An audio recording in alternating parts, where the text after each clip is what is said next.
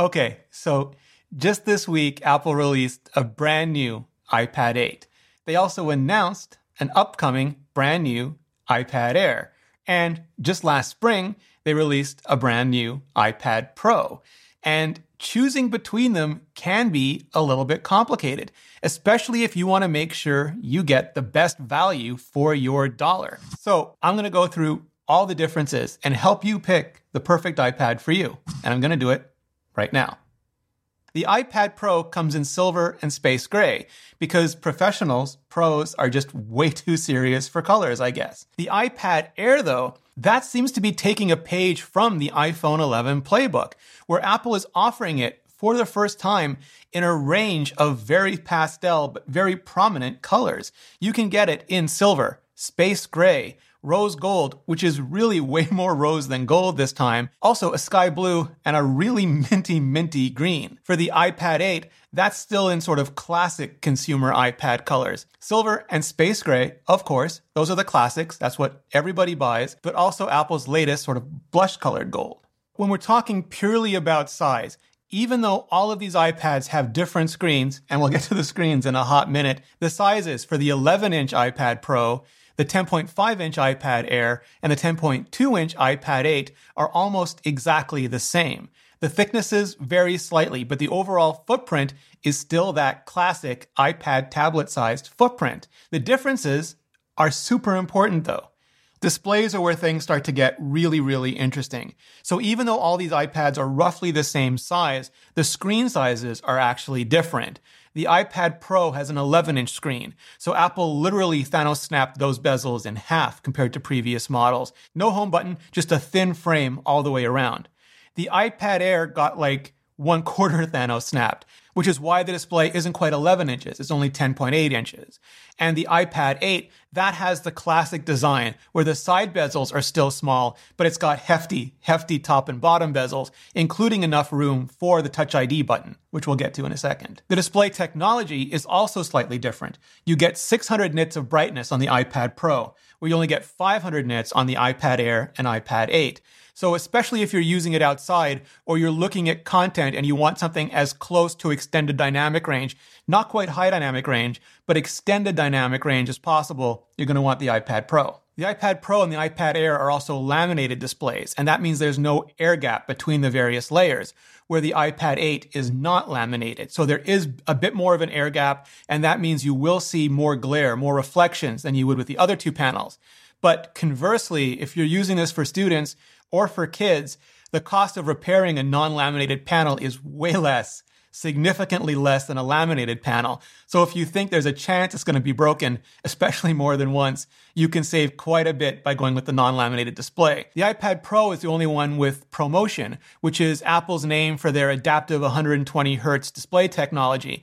And it just means that the panel can ramp up to 120 hertz for things like buttery smooth scrolling and action games that take advantage of it and Apple Pencil for the least amount of latency possible, but also ramp down to 48 hertz so it can show Hollywood movies at the proper 24 frames per second and all the way down to 24 hertz so it can save and recoup battery life from those high frame rate bursts that it's doing as well. The iPad Air and the iPad 8 are instead just locked into a rock solid 60 hertz like all iPads have been forever, basically. In terms of color gamut, which just means the amount of different colors that the display can show, both the iPad Pro and iPad Air can do the entire DCI P3 gamut, which means richer reds and deeper greens, while the iPad 8 is restricted to the older, narrower sRGB gamut. Also, the iPad Pro and iPad Air have True Tone, which is Apple's ambient color temperature matching technologies. So if you're in a room with fluorescent light versus incandescent light, it can register that and adjust the white point of the display so that it doesn't look too yellow or too blue, but keeps looking as paper white as possible. So if you want the best display on an iPad, you want the iPad Pro. And if you want the cheapest display to repair, you want the iPad 8. When it comes to biometrics now, we're living in a really, really interesting time. The iPad Pro has Face ID, which is Apple's most advanced form of biometrics. It basically registers the 3D geometry of your face and compares that using a neural network. So even if your look changes slightly over time, it'll still recognize you as you. And just as you pick up your iPad, unlock often before you even think about it. But in this era where we're all wearing masks, you know, doing our part to try to get public health and the economy back on track as fast as possible, Face ID can either not work or just be really challenging. So you have to either take the mask down or you have to enter your passcode or password. The iPad Air uses Touch ID, but since there's no home button, the Touch ID has moved to the top button, the sleep wake button, and it works just the same as classic Touch ID. It's a little bit faster because of the faster secure enclave on the A14 chip, and the iPad 8 just has classic Touch ID. It's way better if you're wearing masks, but it's not as good if your hand moisture is changing a lot because you're washing them constantly, or if you just have to wear gloves a lot. So you sort of get to pick which biometric is best for you right now. And all of them support things like Apple Pay and voice activated Siri, just exactly the same. The iPad Pro has the A12Z, which is a better binned version of the A12X from the previous generation iPad Pro. And what that means specifically in this case is that instead of seven graphics cores, it has all eight graphics cores, uh, like the Death Star, fully operational. The iPad Air has the next generation A14 chip, not an X version, the regular version, which is widely anticipated to be going into the next generation iPhone 12. And the iPad 8 has the A12, which is the non extra version of the A12Z. So, where does this leave us? Well, the iPad Pro is still the best choice for really heavy workloads. It has more CPUs and more GPUs, and that means that it can just crush multi-threaded workloads. So anything that's really intensive when it comes especially to graphics, you're still going to want to go with the iPad Pro. The iPad Air though is just a beast now, an absolute beast when it comes to single threaded applications. So if you just want, you know, your apps to launch faster, your UI to scroll faster, just every basic task you do on an iPad to be just a little bit snappier, then the iPad Air is absolutely fine for you. And the iPad 8 has the chip that last year's iPad Air had in it, that the iPhone 10s had in it. So it is by no means a slouch. And also, with the system on a chip, with the SoC, you're getting RAM. The iPad Pro comes with 6 gigabytes, partially because it has to access up to 1 terabyte of storage. The iPad Air, we don't know an exact number for yet, but it's probably going to be around 4 gigabytes. And the iPad 8, that only has 3 gigabytes. So if RAM, if memory is important to you, just factor that into your decision. Overall, it just comes down to how heavy are your workloads. I think Apple has made it clear that Pro really means Pro now. You can get amazing performance on the iPad Air, but still for those heavier, much heavier graphical workloads, you're going to want to stick with the iPad Pro. Battery life across these iPads is all consistent, is all the same. It's 10 hours for sort of general purpose use. And I think that just comes down to Apple drawing that line in the sand and saying in order to be an iPad, it has to have 10 hours of general purpose use. And all the other design considerations are just targeted on that.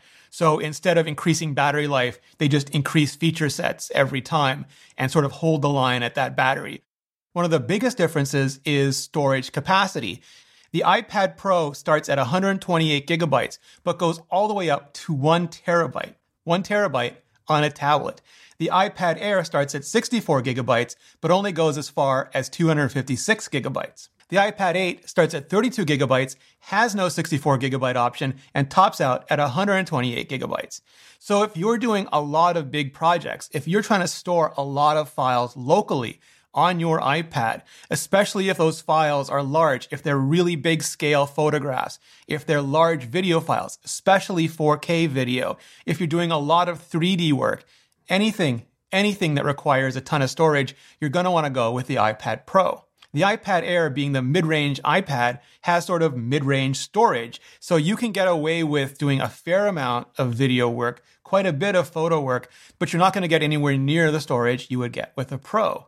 Then when you go down to the iPad 8, unless you're really using it as a thin client, if it's in education and it's just for classwork and it gets blasted clean every night, or you're using it just as a streaming tablet. You're going to be using all your services on that, whether they're Apple services or Netflix or Spotify or I was going to say streaming games, but not quite yet.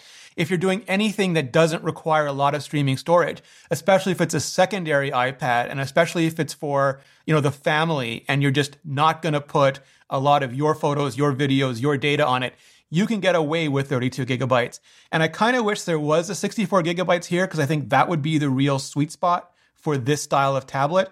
But as it is, if you think you're going to be doing anything, anything that requires any more local storage, you're going to want to go with 128.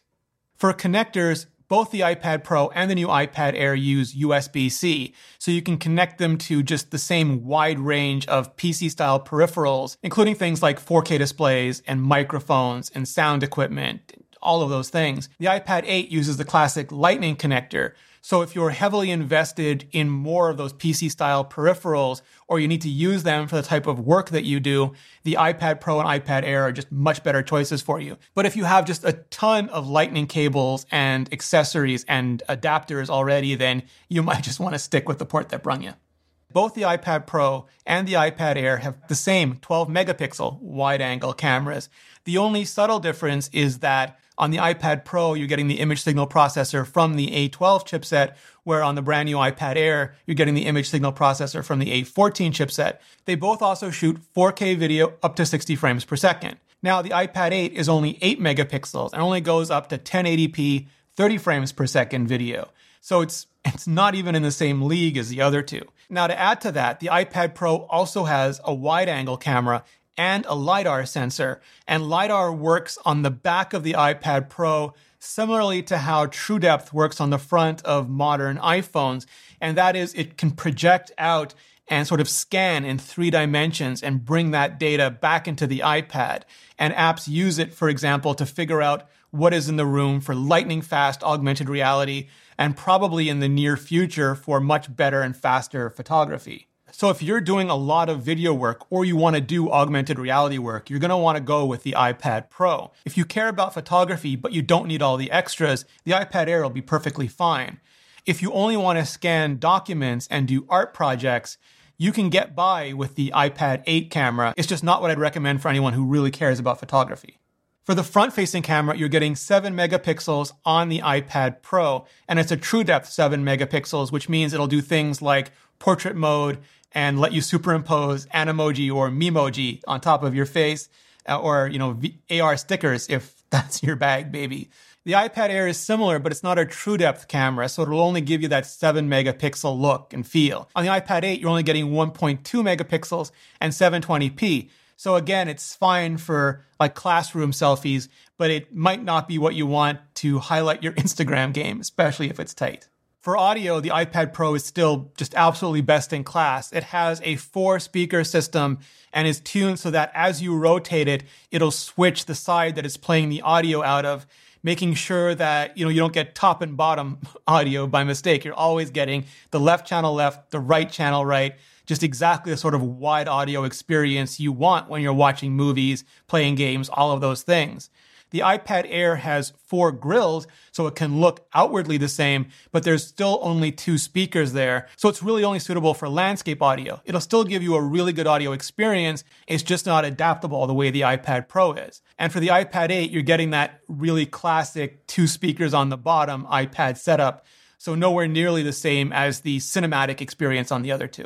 When it comes to microphones, only the iPad Pro has what Apple calls studio quality mics. So if you are podcasting or doing interviews or recording voiceover or anything like that and you forget your proper microphone, you can get fairly close to USB quality microphone just right off the iPad Pro. On the flip side, the iPad 8 is the only iPad left that still has a 3.5 millimeter headphone jack. So if you need that jack, that's the iPad you're going to need.